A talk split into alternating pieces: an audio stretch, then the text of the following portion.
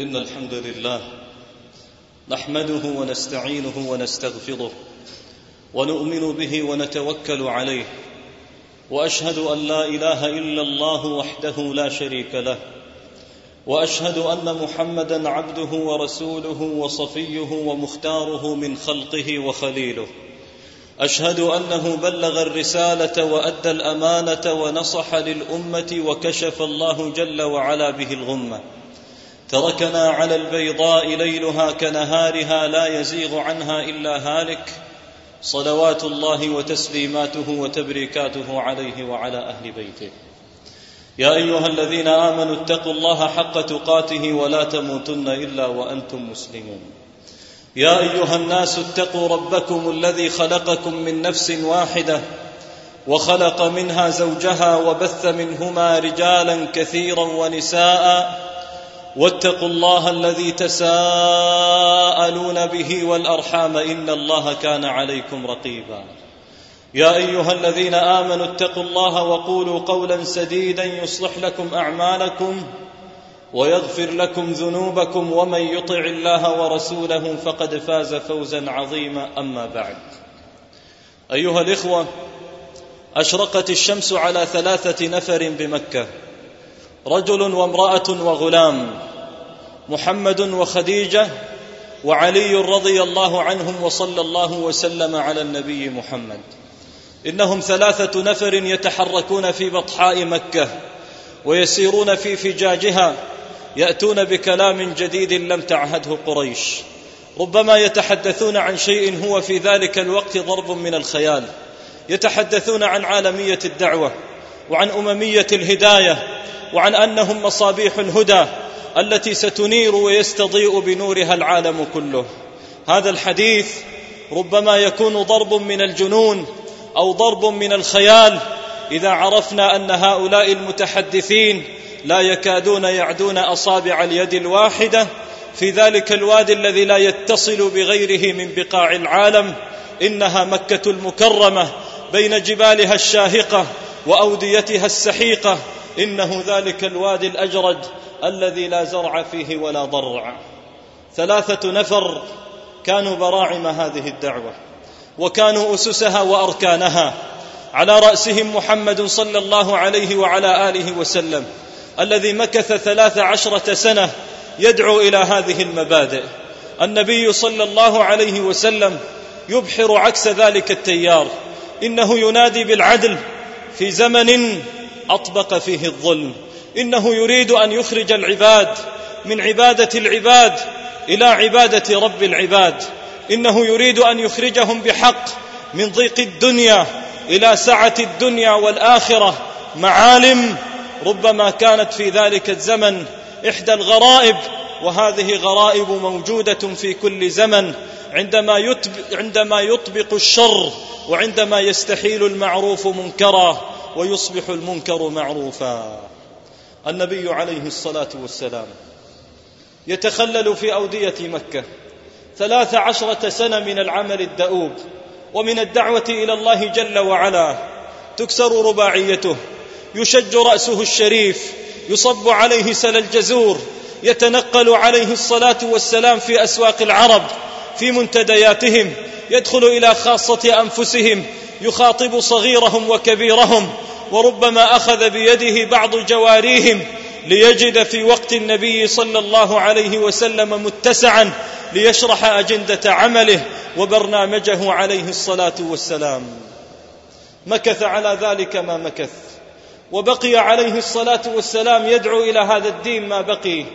حتى أيقن عليه الصلاة والسلام أنه لا بد, من نقلة ولا بد لشمس أن تشرق حتى تعم دعوته الآفاق. وهنا يأتي إذن الله تبارك وتعالى لنبيه عليه الصلاة والسلام حتى ينتقل من مكة المكرمة إلى دار أخرى ربما وجد فيها معينا ونصيرا وربما وجد لدعوته أصداء لأن زمار الحي عادة لا يطرب ولأن النبي لا كرامة له في قومه ولا أهله. أيها الإخوة لم تكن هذه النقلة مجرد انتقالة موظف جاء نقله من مدينة إلى أخرى. لم تكن لم تكن إرادة الهجرة مجرد الانتقال من أرض إلى أرض ولا من وطن إلى وطن. إنها النقلة الأبدية التي يحرم على صاحبها أن يعود إلى بلده الأول لأن هجرته تنتقض بذلك. ومكة قد وقعت في, في, في فؤاد النبي عليه الصلاة والسلام وفي خلده موقعها. كيف لا؟ وسرته قد دفنت فيها ولحمته قد ارتبطت بأرضها. كيف لا؟ وهي أحب بلاد الله إليه فبقي النبي صلى الله عليه وسلم متململا يفارقها وهو يسكب الدمع مدرارا يخاطب تربها وجبالها وأوديتها قائلا والله إنك لأحب أرض الله الي ولولا أن قومك أخرجوني ما خرجت ابدا. لم تكن هذه المفارقة شيئا يسيرا على النفس بل كان شيئا عزيزا. ولكن هذه أولى دروس الهجرة المباركة أن التضحية شيء من شيء من أساسيات هذا الدين وأنه لا يمكن أن يقوم لهذا الدين قائمة حتى يكون ضريبة ذلك شيء من التضحية تضحية في ترك الوطن تضحية في ترك الوثير من الفراش تضحية بترك الدعة والراحة والاطمئنان وتضحية ربما أحيانا في الانسلاخ من محبوبات النفس ومأثوراتها في الانسلاخ من شهواتها ورغباتها وإن من أعز شهواتها أيها الإخوة بريق الدرهم والدينار. هكذا ضحى النبي عليه الصلاة والسلام وهكذا ضحى أصحابه معه. أبو بكر رضي الله عنه وأرضاه يخرج مع النبي صلى الله عليه وسلم مضحيا بداره وبأهله وأبنائه. وصهيب يضحي بثروته التي جمعها ويذرها بين يدي الله تبارك وتعالى ولحاقا برسول الله صلى الله عليه وسلم. وعبد الله بن جحش وزوجه وأخوه أسرة تنتفض بأكملها ليعلنوا أن الهجرة معناها مبدأ التضحية لله تبارك وتعالى وقياما بأمر هذا الدين. خرج النبي عليه الصلاة والسلام. ولكن عمله عليه الصلاة والسلام لم يكن عملا عبثيا أو ارتجاليا أو غوغائيا لأن الفوضوية ليس لها في حياة النبي صلى الله عليه وسلم محل. لم يخرج النبي صلى الله عليه وسلم تاركا الأمر على علاته ومتوكلا على الله تبارك وتعالى مجرد التواكل الذي يسيره بعضنا في حياته تاركا الأمر برمته لله تبارك وتعالى. ما من شك أن التوكل ركن ركين بل هو عقيدة ينطوي عليها قلب العبد ويعقد عليها فؤاده وضميره. ولكن مع هذا التوكل لا بد لشيء من العمل والتخطيط. والنبي عليه الصلاة والسلام يجعل أساطين التخطيط وأئمة الإدارة يطأطئون برؤوسهم وهو يرسم منهجه عليه الصلاة والسلام في هجرته المباركة. اذا لم تكن عملا عبثيا هكذا أو غوغائيا أو فوضويا لأنه ليس في حياة المسلم فوضى وإنما حياة المسلم ممنهجة ومخططة ومدروسة أيها الإخوة. عندما خرج النبي عليه الصلاة والسلام حدد الرسالة وقوم البيئة المحيطة واستعرض الموارد عليه الصلاة والسلام. عندما أراد أن يخرج النبي عليه الصلاة والسلام طرح البدائل وحدد الخيارات بل استثمر ما عنده من المعطيات ولم يهدر ما عنده من المقومات حتى أعداؤه عليه الصلاة والسلام الذين جاء الملك يساومه في أن يطبق عليهم الأخشبين. لم يأذن النبي عليه الصلاة والسلام بإهدار هذا المقوم الذي ربما كان يوما من الأيام رافدا من روافد الدعوة ومشعلا من مشاعل الهداية بل استبقاهم عليه الصلاة والسلام ليستثمرهم في مستقبل الأيام. لقد تدرج في الخطوات وكانت لديه رؤية واضحة وهدف مرصود وخطة استراتيجية كاملة فخرج النبي عليه الصلاة والسلام وكل واحد من أصحابه يعرف مهمته ويعرف حده. ويعرف مهنته التي سيقوم عليها. النبي عليه الصلاة والسلام في المقدمة وأبو بكر يحيط به عليه الصلاة والسلام وأسماء بمنطقها تحمل الزاد لهم وعبد الله بن أريقط دليله عليه الصلاة والسلام والمموه للعملية وفدائيها علي بن أبي طالب الذي ينام على فراش النبي عليه الصلاة والسلام ومهمة آل أبي بكر أن يتكتموا على الخبر. يخرج النبي صلى الله عليه وعلى آله وسلم وقد علم كل أناس مشربهم. وإن من دروس الهجرة الا يستقل كل عامل عمله ايا كان هذا العمل. لكل واحد منا في هذه المسيرة العظيمة دوره ومؤداه ووظيفته التي لا يقوم بها غيره. مهما كان مناطه ومهما كان مكانه فمن كان في المقدمة فهو في المقدمة ومن كان في الساقة فهو في الساقة ولا تتم العملية إلا بمجمل هذه الوظائف وهذه المهام. هكذا علم النبي صلى الله عليه وعلى آله وسلم أصحابه.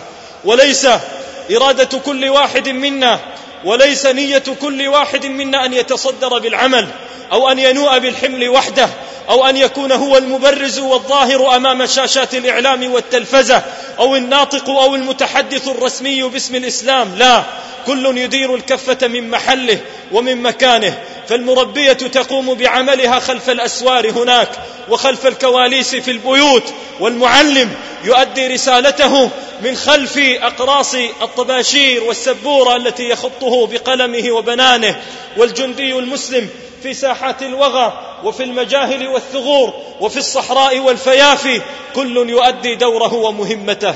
والنبي عليه الصلاة والسلام قد علم أصحابه ذلك حتى في ما يعده الناس من سفاسف الأمور. إذا كان سلخ الشاة على فلان وتقطيعها على فلان وإيقاد النار على فلان فإنه لا يخجل النبي عليه الصلاة والسلام أن يقول وأنا علي جمع الحطب.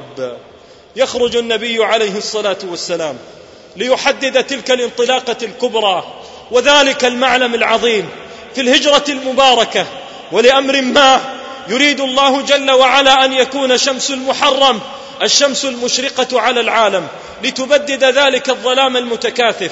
والظلام إذا احلولك وتكاثف فإنه مؤذن للفجر بأن يبزغ وأن يطل على العالم برأسه. إن الهجرة أيها الإخوة حددت أن العمل لله هو أولوية المسلم. وهكذا كان النبي صلى الله عليه وسلم وهكذا كان أصحابه.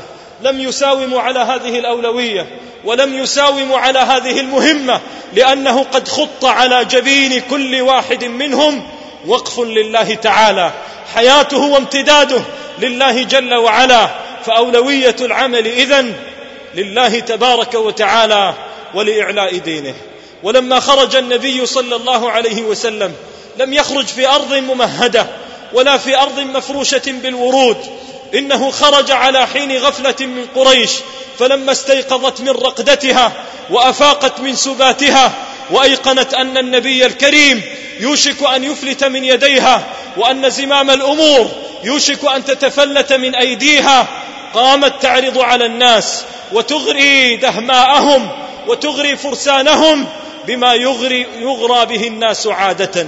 مئة من الإبل تعرضها قريش بمن يأتي برأس محمد صلى الله عليه وسلم. مئة من حمر النعم في ذلك الوقت تعد ثروة هائلة تشرئب لها الأعناق. وتتطاير لها الأفئدة وتنقلب لها الجنوب من المضاجع ويتحرك لها كل طامع. خرج سراقة بن مالك وخرج النفر الكثير يريدون أن يصيبوا من النبي صلى الله عليه وعلى آله وسلم ولكنه لم ينفث في روعهم ولا في خلدهم أن محمدا صلى الله عليه وسلم يسير وعين الرعاية تظلله. وإذا العناية لاحظتك عيونها نم فالحوادث كلهن أمان. هذا الدرس أيها الإخوة درس يمتد لنا جميعا ويبقى وحيه حتى في هذا الزمن. إذا كان النبي صلى الله عليه وسلم مؤمن أن يصاب في بدنه فإنه مؤمن أن يصاب في جنابه أو أن يصاب في سنته. وإياك أن يغض مضجعك أن يروم قوم من انتهاك حقه أو الوقوع في عرضه أو النيل منه عليه الصلاة والسلام لأنه مكلل بقوله فإنك بأعيننا. إنه محفوف بقوله إنا كفيناك المستهزئين.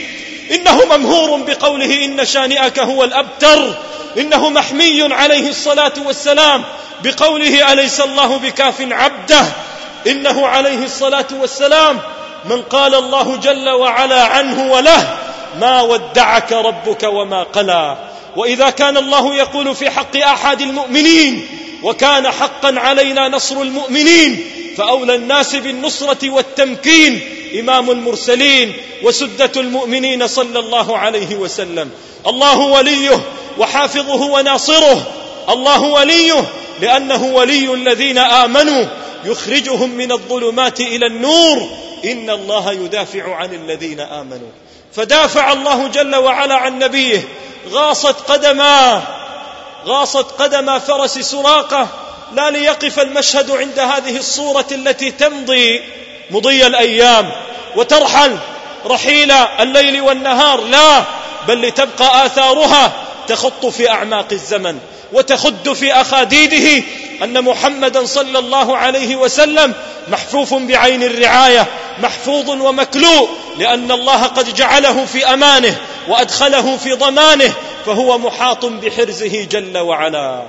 إذا نم أيها المبارك قرير العين واعلم أن الله تبارك وتعالى متكفل بنصرته فإن الله وليه وناصره وإن الله حافظه وحافظ دينه وشرعته لا دروع سابغات لا قنا مشرعات لا سيوف منتضاه قوة الإيمان تغني ربها. عن غرار السيف أو سن القناة ومن الإيمان أمن وارف ومن التقوى حصون للتقى. إذا أبشري يا أمة الإسلام وأملي يا أمة الإسلام. يا أيها الذين أغض مضاجعهم تلك الصور التي أريد منها النيل من صاحب الرسالة حاشاه جنابه أعلى وهو عال حيا وميتا علو في الحياة وفي الممات. بحق أنت إحدى المعجزات. هذا العلو لا يمكن أن يطاله رسام بريشته أو أن يقع فيه متلاغ بكلامه. لا يمكن أن يقع فيه صاحب قلم بقلمه. ألا شاهت الوجوه ألا فلتكسر الأقلام. من دروس الهجرة أيها الإخوة. هذا الرصيد الهائل الذي نعده من الثقة بالله جل وعلا واليقين فيه وتمام التعلق به لأن الثقة بالله عز وجل ربما اهتزت من ضعاف الإيمان ومن مسلوبي المعتقد الصحيح أحيانا. إذا بلغت الروح الحناجر إذا بلغت الروح الحناجر وظن بعض الناس بالله الظنون فإن أصحاب الإيمان الراسخ يقفون شامخين. يحدوهم الثقة بالله عز وجل التي علمناها النبي عليه الصلاة والسلام في دروس الهجرة وهو يسير بهؤلاء النفر من أصحابه رضوان الله عليهم وصلوات الله وسلامه عليه في كوكبة من النور. أربعون رجلا هم الذين أخرجتهم دار الأرقم ابن أبي الأرقم. ولكن أجندة عمل هؤلاء الأربعين أنهم يريدون أن يفتحوا القلوب الغلف والأعين العمي والآذان الصم إنهم يتحدثون عن شيء غريب عجيب يتحدثون عن أن صوتهم سيبلغ الآفاق وأنهم سيفتحون المدائن وأن النبي عليه الصلاة والسلام يحدث أحدهم وقد جاءه أنهكه الضرب وقد اختلطت السياط بلحمه وشحمه وقد اختلط دمه بوجهه حتى لم يعد يعرف معالم وجهه. والنبي صلى الله عليه وسلم بلسان الواثق يحدثه عن إيوان كسرى ويحدثه عن فتح المدائن ويحدثه عن عن ممالك المشارق والمغارب. بل حتى سراقه الذي جاء إلى النبي عليه الصلاة والسلام وليس أمام عينه إلا بريق الدرهم والدينار وليس أمامه إلا مائه من الإبل. عن قريب سيصير ربها وعن قريب سيسوق واديا من هذه النعم. يحدثه النبي صلى الله عليه وعلى آله وسلم أيسرك أن أسورك بسواري كسرى؟ هذا الطريد الشريد الذي ليس له قبيلة تحميه ولا عشيرة تؤويه وليس له قوة ولا نصرة وليس له معسكر شرقي ولا غربي ولا يلوذ اليوم بعسكر أحمر ولا أبيض يحدث سراقة بن مالك عما لا تطاله أيدي العرب ولا ملوكهم. إنها الثقة بالله تبارك وتعالى. وهذه الثقة وهذا اليقين يؤصله ويجسده عليه الصلاة والسلام حين ينخلع الإنسان عن الأسباب الأرضية وحين لا يبقى إلا محمد في الغار وأبو بكر رضي الله عنه وصلى الله عليه وأبو بكر يحدث صاحبه بلسان الخائف عليه المشفق عليه يا رسول الله لو نظر أحدهم إلى موضع قدمه لرآنا فيتبسم صلى الله عليه وسلم ابتسامة الواثق مرة أخرى. إنه يزرع اليقين وثمة يقين في قلب أبي بكر ولكنه يؤصله ويوطده ويمكنه حتى يكون أصله ثابت وفرعه في السماء يبتسم ابتسامة حانية هادئة وادعة. تنزل على هذا المشفق الرحيم نزول البلسم ويقول يا أبا بكر ما ظنك باثنين الله ثالثهما. يلقي أبو بكر عنه أوضاره وتنزل عليه هذه الكلمة كالبلسم الشافي لتحيل خوفه إلى رجاء ولتحيل شفقته على النبي صلى الله عليه وسلم إلى أمن فيعود ليظلله مرة أخرى. لا تضليلة المشفق وإنما تضليلة الراحم وينحني عليه وينعطف وينثني عليه بأبي وأمي. ذلك المنحني وذلك المنحنى عليه. إذا من دروس الهجرة المباركة أن نزرع الثقة واليقين في قلوبنا بالله تبارك وتعالى وأن نثق في موعوده أيا كان الأمر وأيا كانت.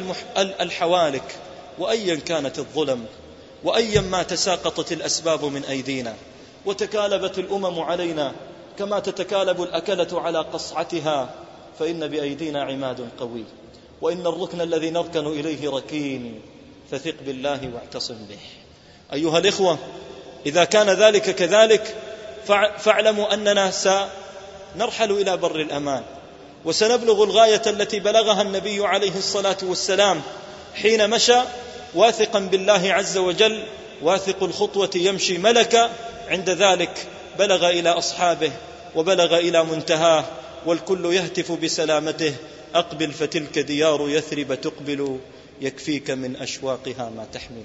بارك الله لي ولكم في القرآن العظيم. ونفعني وإياكم بما فيه من الآيات والمواعظ والذكر الحكيم. أقول ما تسمعون وأستغفر الله لي ولكم من كل ذنب فاستغفروه يا فوز المستغفرين.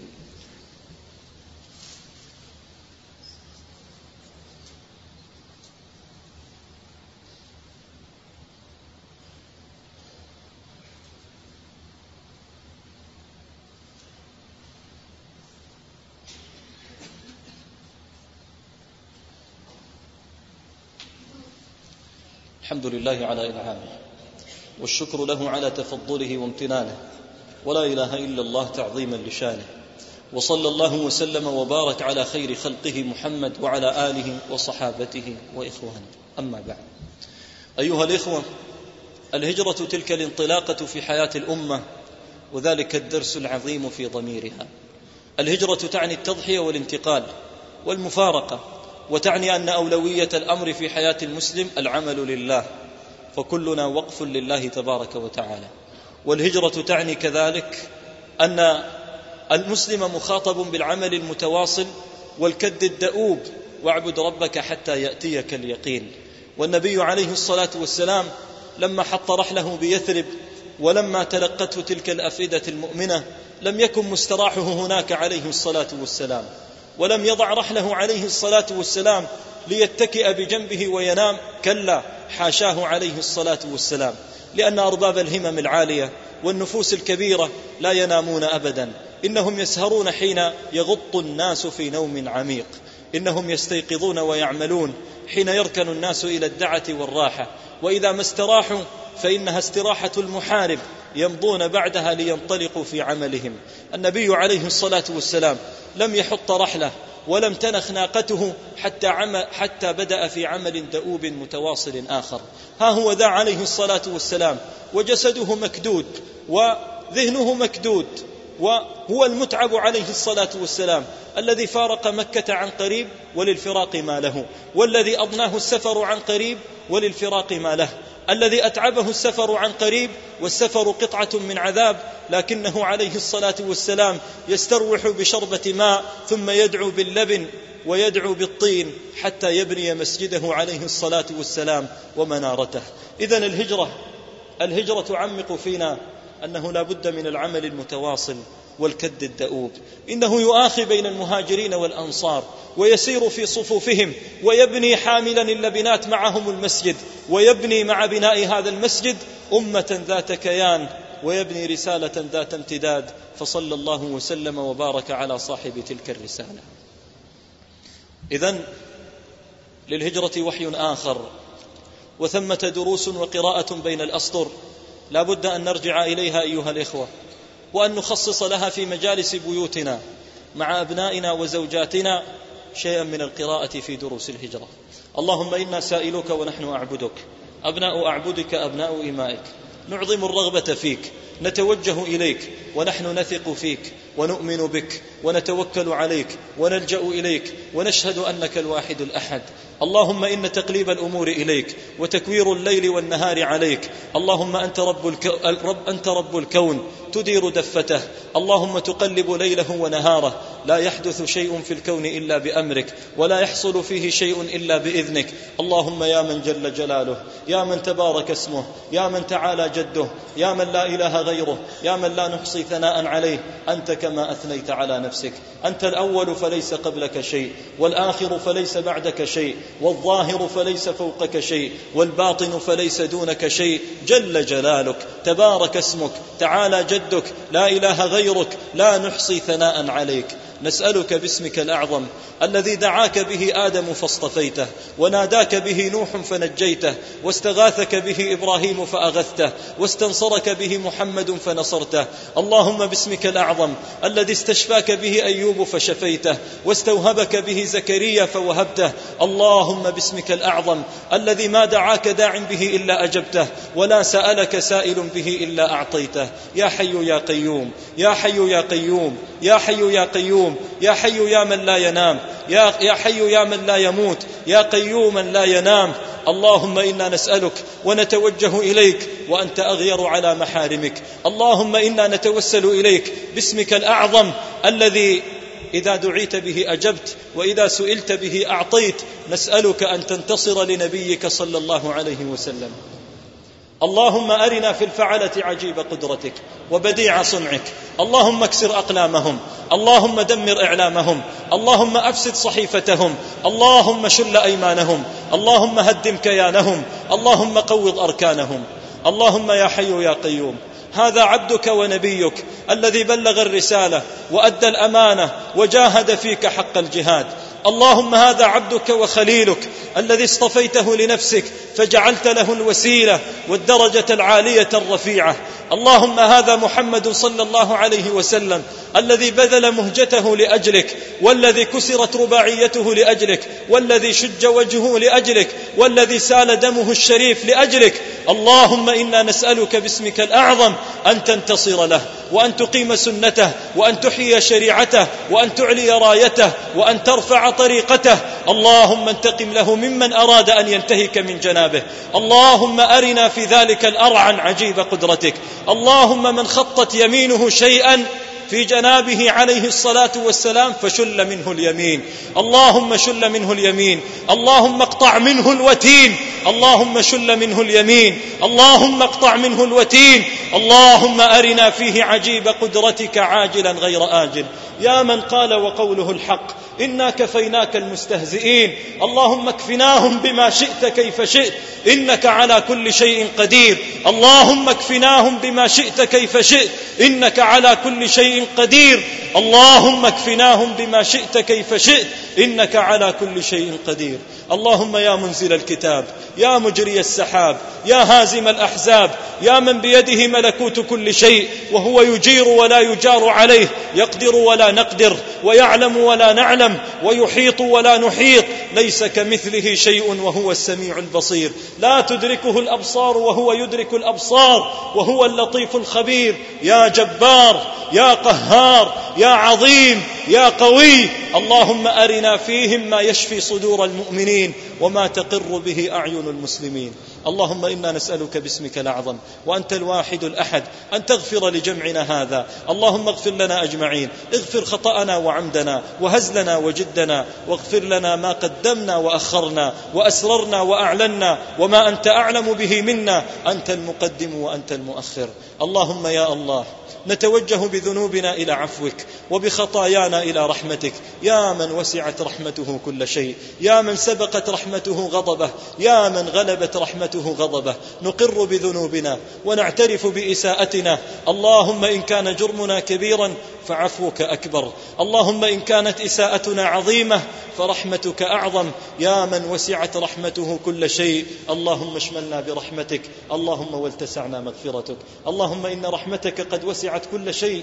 اللهم أنا شيء فلتسعنا رحمتك. اغفر لنا أجمعين. اللهم أت على ذنوبنا فامحها وعلى سيئاتنا فكفرها. وعلى كبائرنا فبدلها حسنات. يا واسع المغفرة. يا عظيم الرحمة. يا كثير الأعطيات. يا عظيم الهبات يا من بيده الخزائن يا عفو يا رحيم يا من سبقت رحمته غضبه يا من غلبت رحمته غضبه يا من العفو أحب إليه من المؤاخذة يا أرحم الراحمين يا أكرم الأكرمين من أبر بنا منك من أرحم بنا منك من أرأف بنا منك من ألطف بنا منك من أحن علينا منك نحن منك وإليك عبيدك أبناء عبيدك اللهم إن كانت شهواتنا قد غلبتنا ونزواتنا قد استعبدتنا فإنا نعود إليك من قريب. هدنا إليك تبنا إليك نستعتبك ونستغفرك. فاغفر لنا إنك كنت غفارا. اللهم اغفر لآبائنا وأمهاتنا. اغفر لهم وارحمهم وعافهم واعف عنهم. اللهم اشملهم برحمتك وعمهم بمغفرتك. اللهم أصح أبدانهم. اللهم عاف مبتلاهم. اللهم اشف مريضهم. اللهم أسعد خواطرهم. اللهم رضهم وارض عنهم. اللهم أصلح ذريتهم وأجب دعوتهم ووسع معيشتهم واختم بالباقيات الصالحات أعمالهم. اللهم كن لهم ولا تكن عليهم. اللهم واجزهم عنا خير الجزاء. اجزهم عنا خير الجزاء. اجزهم عنا خير الجزاء. اللهم ارزقنا برهم. اللهم ارزقنا برهم. اللهم ذللنا لهم. اللهم طوعنا لهم. اللهم استعملنا في خدمتهم. اللهم اجعل أحب حبيب إلينا أن نعكف تحت أقدامهم وأن نقوم على رعايتهم. اللهم اجعل أشهى شهي إلى نفوسنا القيام على خدمتهم والسهر على راحتهم يا رب العالمين. اللهم اغفر للميتين منهم خاصة. اغفر لهم وارحمهم. عافهم واعف عنهم.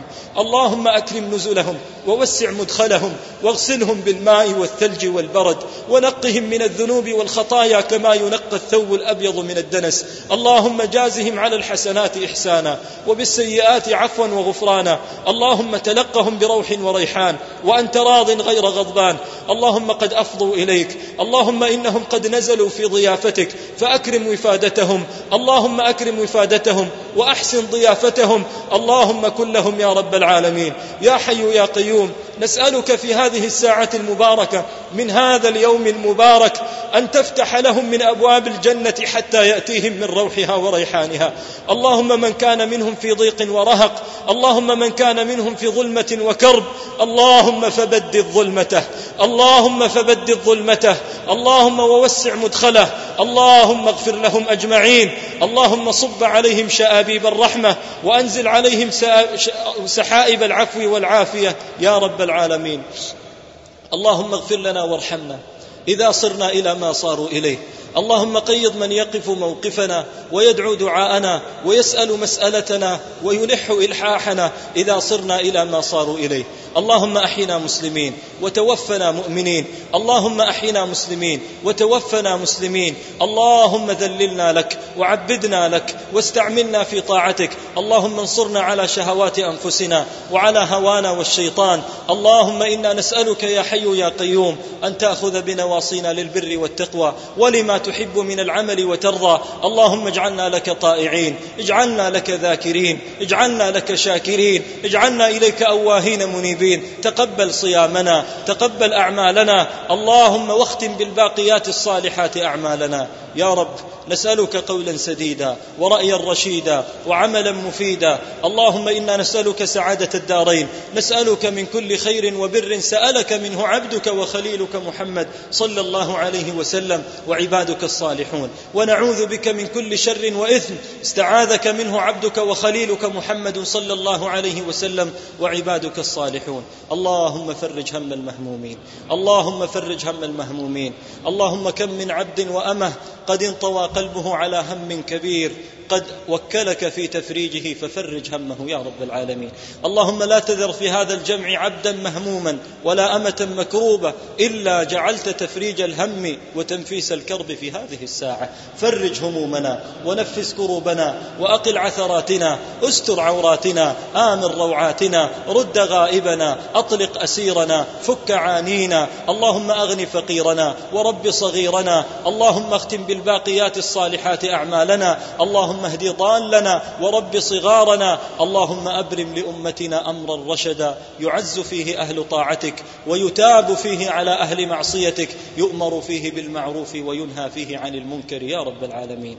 اللهم يا الله سألناك ونسألك ونلح عليك في المسألة.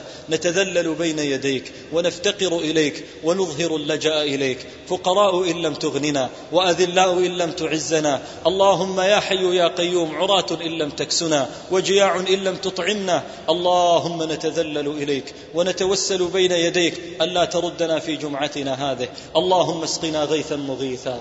اللهم اسقنا غيثا مغيثا. اللهم اسقنا غيثا مغيثا. اللهم اسقنا غيثا مغيثا. هنيئا مريئا مريعا. سحا طبقا عاما نافعا غير ضار.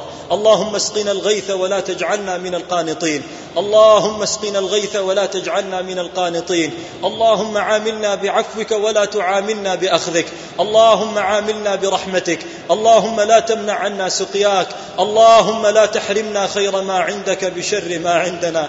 اللهم لا تحرمنا خير ما عندك بشر ما عندنا. اسقنا الغيث ولا تجعلنا من القانطين. يا غياث المستغيثين. يا غياث المستغيثين. يا غياث المستغيثين. يا غياث المستغيثين. يا غياث المستغيثين. اللهم اسقنا الغيث. نستغفرك إنك كنت غفارا فأرسل السماء علينا مدرارا. اللهم أرسل السماء علينا مدرارا. اللهم اسق عبادك وبهائمك وانشر رحمتك وأحيي بلدك الميت. اللهم اسقنا الغيث ولا تجعلنا من القانطين. اللهم إنك قد سقيت أمة من الناس بدعوة نملة. اللهم إن في هذا الجمع من العباد والإماء من هو أكرم عندك من, ملء الأرض منها. اللهم فاسقنا الغيث. اللهم اسقنا الغيث اللهم اسقنا الغيث اللهم اسقنا الغيث غيثا مغيثا هنيئا مريعا. اللهم تجعله بلاغا لطاعتك اللهم تسقي به العباد والبلاد وتنشر به رحمتك وتحيي به الموات. يا رب العالمين. اللهم إنا نسألك باسمك أعظم. أن تؤمننا في هذا البلد وفي كل بلد مسلم. آمنا في أوطاننا وأصلح لنا أئمتنا وولاة أمورنا. اللهم اجعلهم هداة مهتدين. قيض لهم البطانة الصالحة التي تأمرهم بالمعروف وتعينهم عليه. وجنبهم بطانة السوء والفساد يا رب العالمين. صلوا وسلموا عباد الله على من أمركم الله بالصلاة والتسليم عليه. اللهم صل وسلم وزد وبارك عليه.